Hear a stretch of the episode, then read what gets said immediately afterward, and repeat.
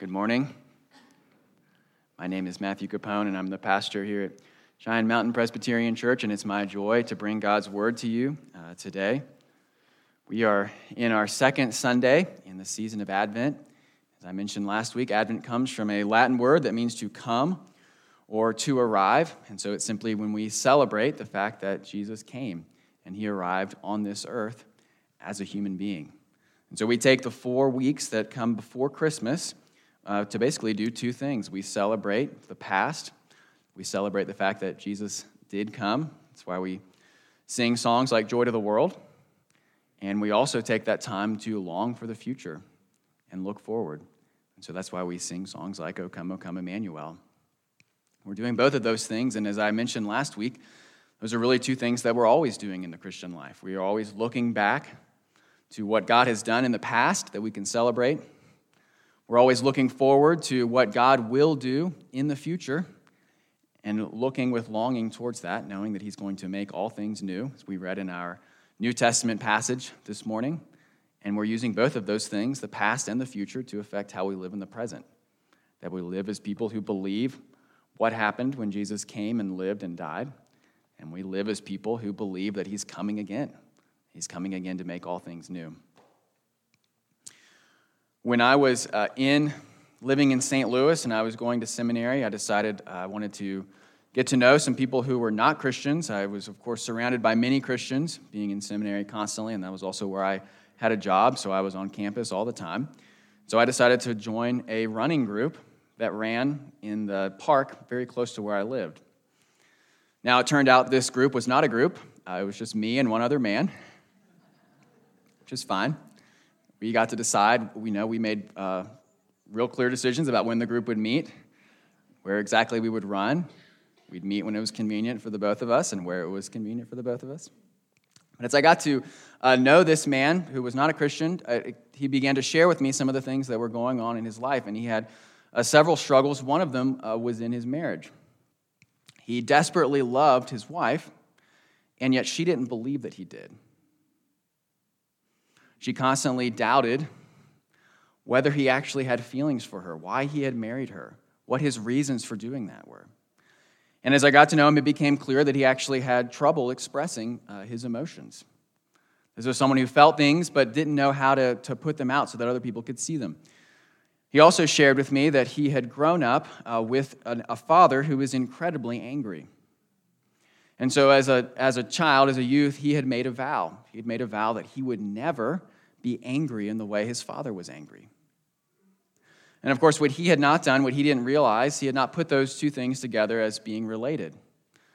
What he thought was that he was making a vow to never be angry, never express anger, but really he was making a vow to never express emotion. Because, of course, as counselors will tell you and psychologists, our emotions are not something that we can parse out. We can't decide, well, I'm going to uh, not experience anger and bitterness. I'm just not going to have those emotions, but I'm also going to have uh, lots of joy and happiness. It just does, the human heart doesn't work like that. Our emotions are a switch that we can turn on and off. And so, what this man had done when he decided to not be like his father, he'd actually jeopardized himself in his marriage because in choosing not to express any anger, he'd made it impossible for him to express love and delight in his wife. And of course, she felt that.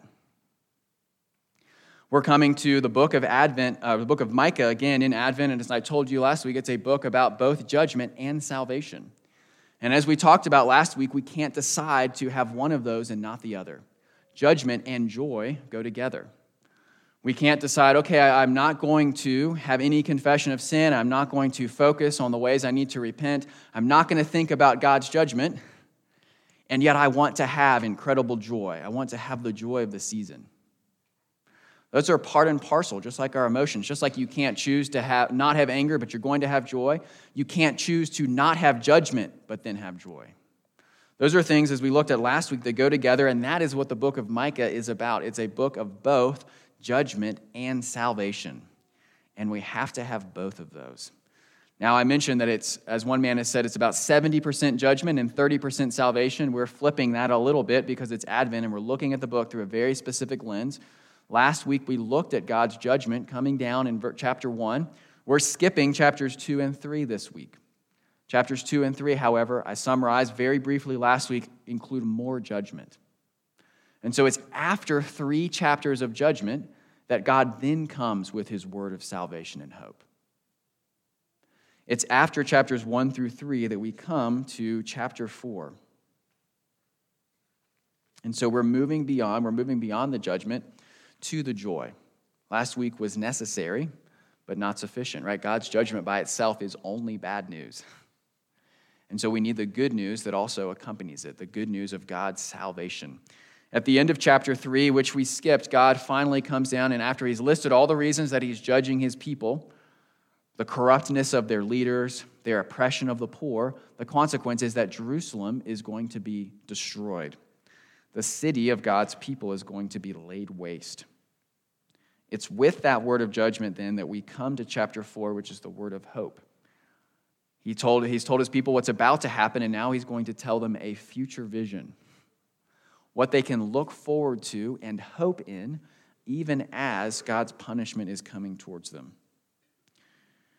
Uh, we begin then this week uh, the words of hope and salvation from the book of Micah. That's where we're going to be the next two weeks as well. We're going to look at ch- chapter 5 next week, which is another word of hope. And then the very end of chapter 7, right before Christmas, which is the final word of hope that comes in the book of Micah. And our question this morning is okay, if we have this judgment and we have this joy that go together, what about the world that Jesus is bringing in his second coming actually gives us joy? Why should we look forward to Jesus' second coming and not just celebrate his first? What is it that's going to give us joy? If God has already saved us, what more do we need? What is it about the world that God is bringing that we can rejoice in and long for? It's with that that we're going to be in Micah chapter 4. I invite you to turn there with me in your Bibles. It's also printed near the end of your worship guide. You can probably find it on your phone as well. And as we come to it, remember that this is God's Word. And God tells us that His Word is more precious than gold, even the finest gold. And it's sweeter than honey, even honey that comes straight from the honeycomb. That's why we read it now, starting at verse 1. It shall come to pass in the latter days that the mountain of the house of the Lord shall be established as the highest of the mountains. And it shall be lifted up above the hills, and peoples shall flow to it. And many nations shall come and say, Come, let us go up to the mountain of the Lord, to the house of the God of Jacob, that he may teach us his ways and that we may walk in his paths. For out of Zion shall go forth the law and the word of the Lord from Jerusalem. He shall judge between many peoples and shall decide for strong nations far away. And they shall beat their swords into plowshares and their spears into pruning hooks. Nation shall not lift up sword against nation, neither shall they learn war any more. But they shall sit every man under his vine and under his fig tree, and no one shall make them afraid. For the mouth of the Lord of hosts has spoken. Verse 5 For all the peoples walk, each in the name of its God, but we will walk in the name of the Lord our God forever and ever. I invite you to pray with me as we come to this portion of God's word. Father in heaven, we uh, thank you that you know that we are but dust, as you tell us in the Psalms, and that we need hope. And we need pictures and images and visions to look forward to and long for. You know that we're people of stories, and so you've given them to us. We ask that you would send your spirit this morning and that you would help us as we come to Micah chapter 4.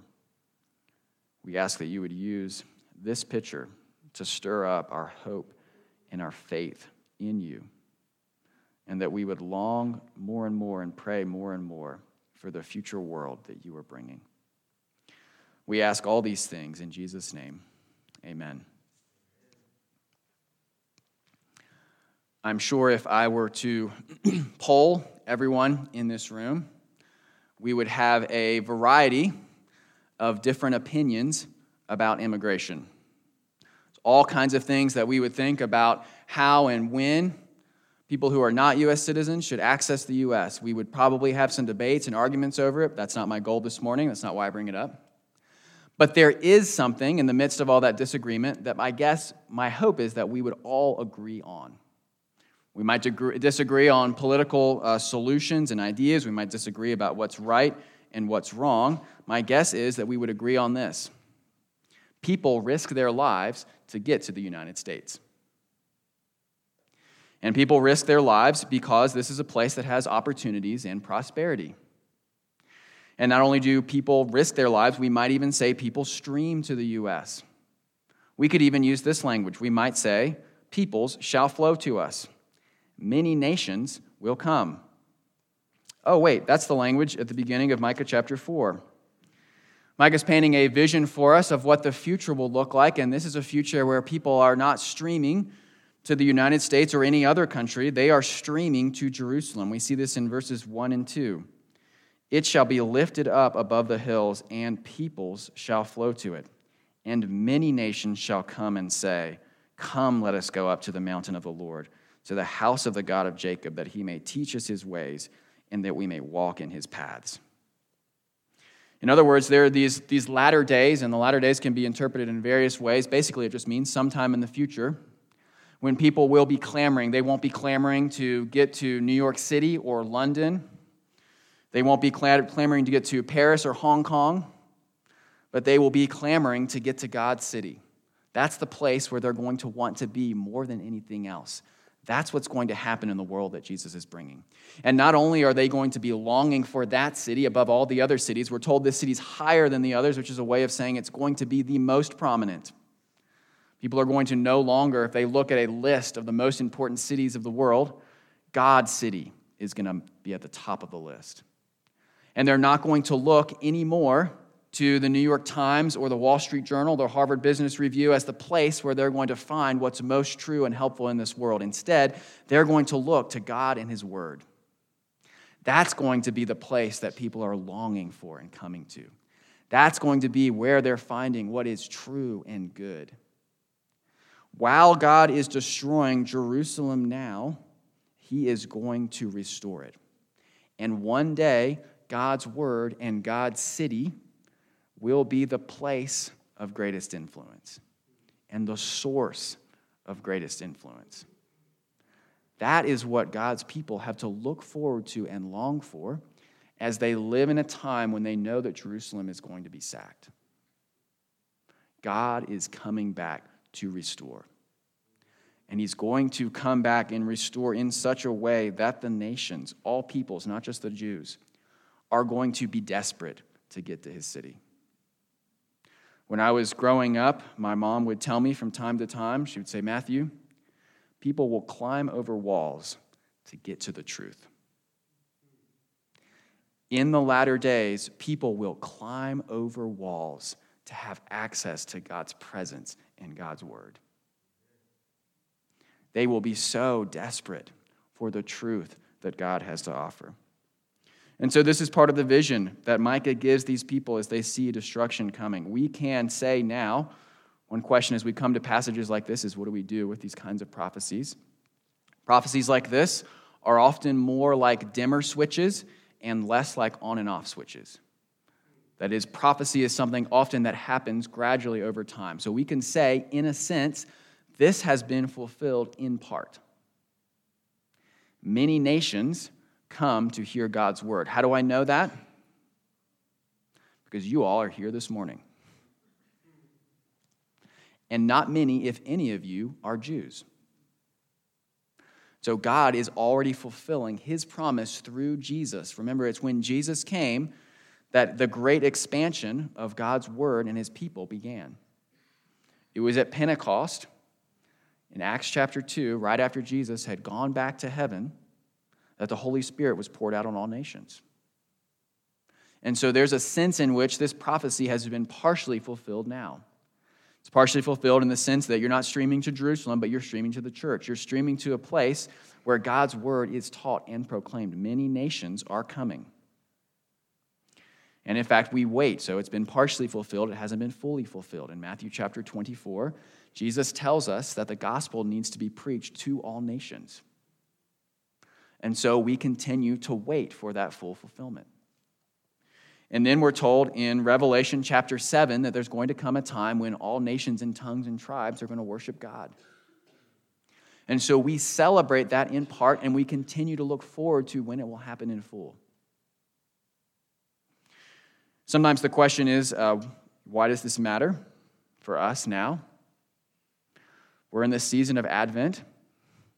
How it matters for us now is number one, we can praise God for what He's already done. Because of Jesus, you have access to God even though you are not a Jew right now.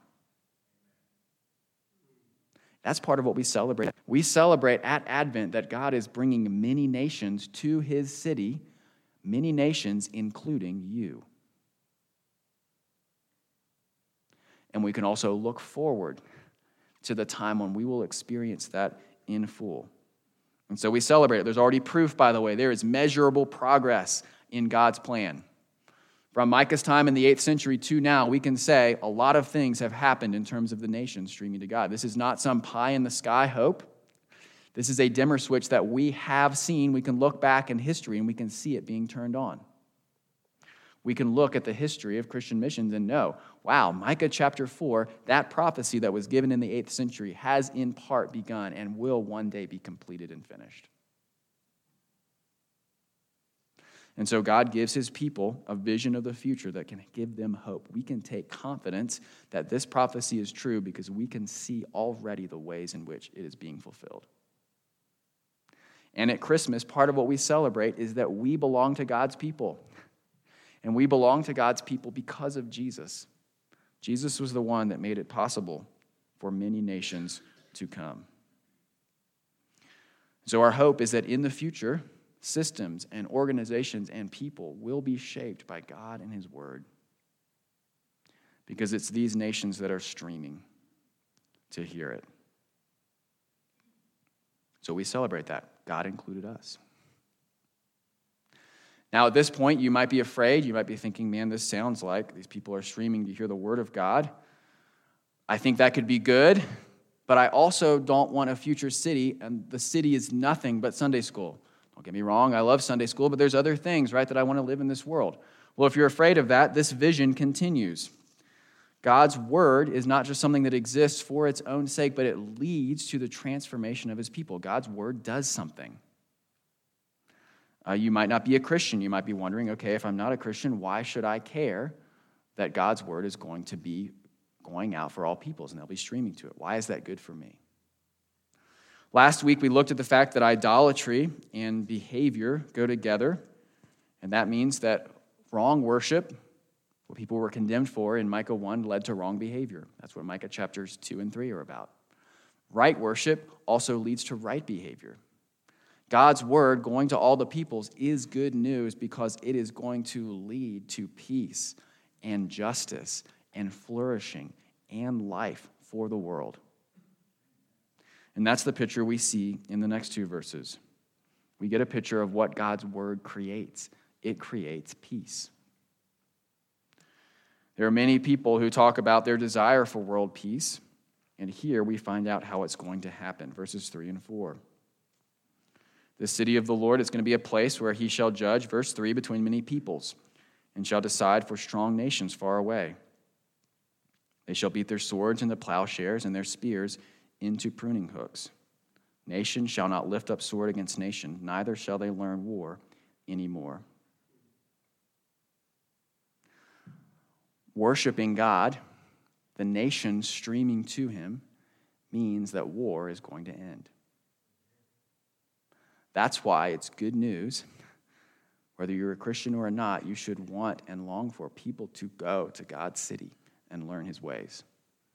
And if you're not a Christian, you should want to be one of those people. You should want to become a Christian so that you are included in this world of peace that's envisioned in this passage. Some of you may be familiar with an evangelist whose name is um, Ravi Zacharias. He's a popular speaker, and at, at one point in 2012, he gave a talk at a prayer breakfast, an international prayer breakfast. And he told a story uh, near the end about how he had been invited to take part in some peace talks in the Middle East. And during this peace talks, he, he tells it this way He says, We were meeting uh, with religious and political leaders. We had spent five tiring days. On the last day, we were with a sheik. We were sitting in a room enjoying a lovely lunch with lamb, rice, and other delectables. Having spent 18 years in prison, the sheik told us all kinds of stories. After lunch, the archbishop, it's the person who'd invited him, being the chief guest, gave the five of us with him an opportunity to ask one question. I looked at the sheik and I asked him my one question. I will not give you my question, nor will I give you his answer. Then I looked at him and I said, Sheik, sir, you and I will probably never see each other again. And I hope I do not offend you. I want to share just one thing with you and leave you with that. I said, Not far from where you and I are seated is a mountain. 5,000 years ago, a man you and I respect by the name of Abraham wanted to show his faith in God, and he took his son up that mountain. Do you remember that story? He said, Yes. I said, He was willing to sacrifice his own son as an expression of faith in God. He said, Yes.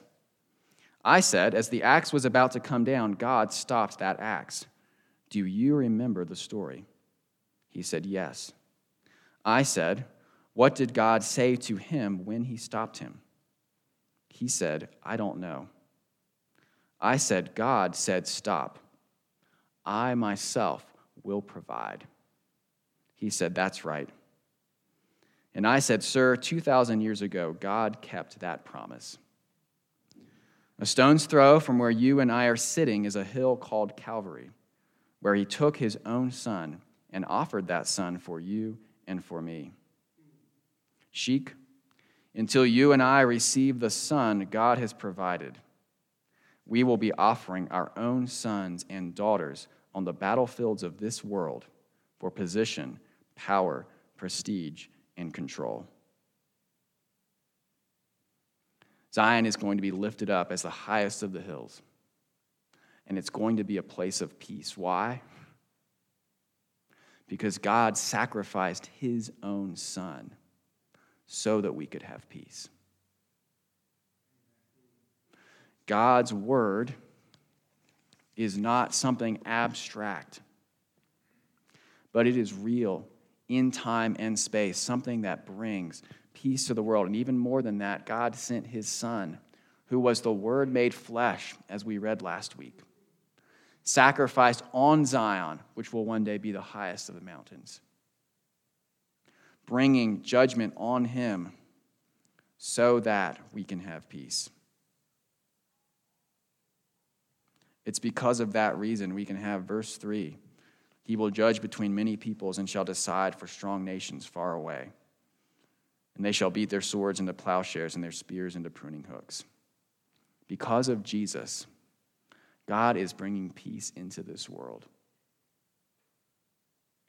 And so that's part of what we celebrate at Advent. One day, there will no longer be clashes between police and protesters in Hong Kong. One day, there will be no more conflict in Syria. One day, Iran, Turkey, and Saudi Arabia will be at peace with one another. One day, the war on terror will end. And the special operations forces won't have to send people in to kill terrorist leaders. And that day will come because of Jesus.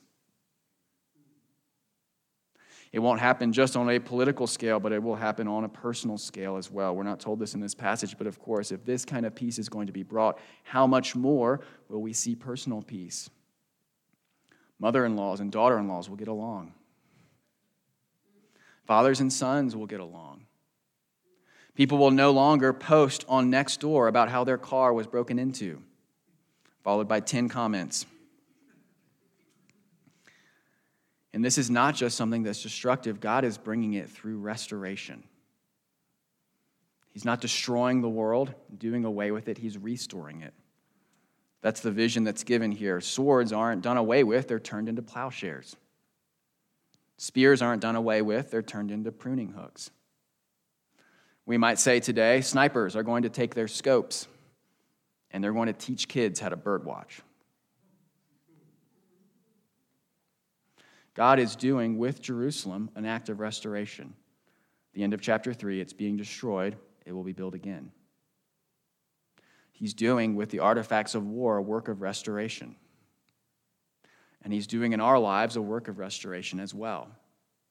You know this intuitively. If you have a difficult relationship, you don't think, man, I just wish this person would go away, right? That's not the right longing. Their longing is that it would be restored, that it would be right again. God is bringing peace to this world through Jesus. He is the one bringing it to bear. And so, why is it that we long? I asked at the beginning, why do we long for Jesus' second coming? What is it about the restored world that would bring us joy? The restored world brings us joy, first of all, because it's a world where people are longing and climbing over walls to get to God's presence and God's word. Second, it's a place that we long for because that longing for God's word will result in world peace. It will result in the peace that people long for. There's a reason that Jesus is called the Prince of Peace. And that peace will be possible because of his sacrifice for us on the cross. And then we're left with a final word after these two reasons. Verse 5 For all the peoples walk, each in the name of its God, but we will walk in the name of the Lord our God forever and ever. I mentioned earlier that God gives us pictures, He gives us images and visions. He knows that we are people, we need hope. We need real concrete hope, and so He gives us this image as real concrete hope. These images of God's restoration in the future are meant to affect how we live now. This picture is not meant to just be a pretty picture for us to ponder, but it's something that's supposed to affect our faithfulness, that we continue to have faith in Christ and walk forward in this world, living in a way that cuts against the culture because of what we see in the future. And so, this vision is meant to change the way that God's people live. And that's what they're talking about in verse 5. One day, all the peoples are going to stream to Jerusalem. That's not happening right now. Verse 5 All the peoples do what? They don't walk to Jerusalem, they walk each in the name of its God. In other words, this vision has not been completely fulfilled yet. What are we going to do while we wait? We will walk in the name of the Lord our God forever and ever. In other words, no matter what destruction comes, no matter how difficult it is for us to live faithfully to God in this time, we have seen a vision of what God is bringing in the future in such a way that it gives us the hope and the confidence to be able to continue walking now as people who believe that everything God has said is true. And we can stream to God's city and receive His word even now as we wait for Him to bring it around finally and fully. No matter what the peoples do, no matter how much they walk in the names of their God, we are going to stay faithful to Yahweh. We are going to continue to hope in what He has said. We are going to continue to obey His word, even when it cuts against what the nations around us are telling us. Because we live knowing that this picture will one day be true. Some of you may be familiar uh, with the book, A Man in the High Castle, which came out in the 1960s. It's a dystopian novel that's now been made into a Amazon Prime series, so it has a, a second life now. People are aware of it. And it tells a basic story, and it's a, it's a what if. What would happen if the Allies had lost World War II? And in this story, the West Coast is controlled by the Japanese and the East Coast by the Germans. Colorado, by the way, is uh, no man's land. Cañon City is the middle point, apparently. And in this world, of course, being controlled by these governments, there's incredible atrocities that are committed. This is a violent world to live in. And yet, there's a group of people in this world who continue to resist. There's a resistance, and there's a reason that they, they resist despite the power that they're up against. There is an alternate story. This group that's resisting has had access to videos that show an alternate reality in which the Allies actually won. And those videos are so inspiring for them that they begin to live their lives as if that is what's true. And day after day, as they're fighting against the power of the Japanese and the power of the Germans, they're able to continue to have hope for a future. They're able to continue doing what is dangerous and risky because they believe in something that is even more powerful than the world that they're in. They have a glimpse of what could be, and it keeps them living faithfully in the present. Brothers and sisters, we do not have a glimpse of what could be. We have a glimpse of what will be so that we can continue living faithfully in the present. That is why God has given us Micah chapter 4. We keep hoping in God and living faithfully now as we wait and long for what God will bring in the future. And so, why is it that we long for God's new world? What about it is it that will bring us joy?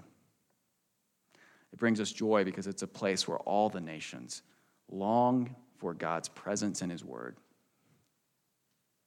It's a place where there is full and final peace on this earth. And because we know that and believe it and trust it, we can live faithfully now, no matter what. For all the peoples walk, each in the name of its God. But we at Cheyenne Mountain Presbyterian Church will walk in the name of the Lord our God forever and ever. Please pray with me.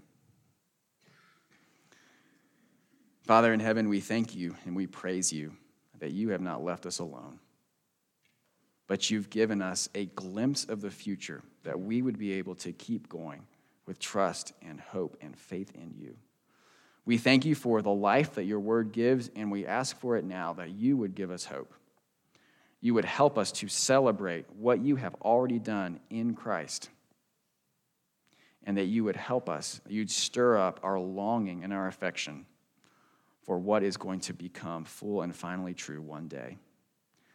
We ask these things not because we have earned them, but because you gave your Son to die 2,000 years ago for us. And so we ask these things in His name. Amen.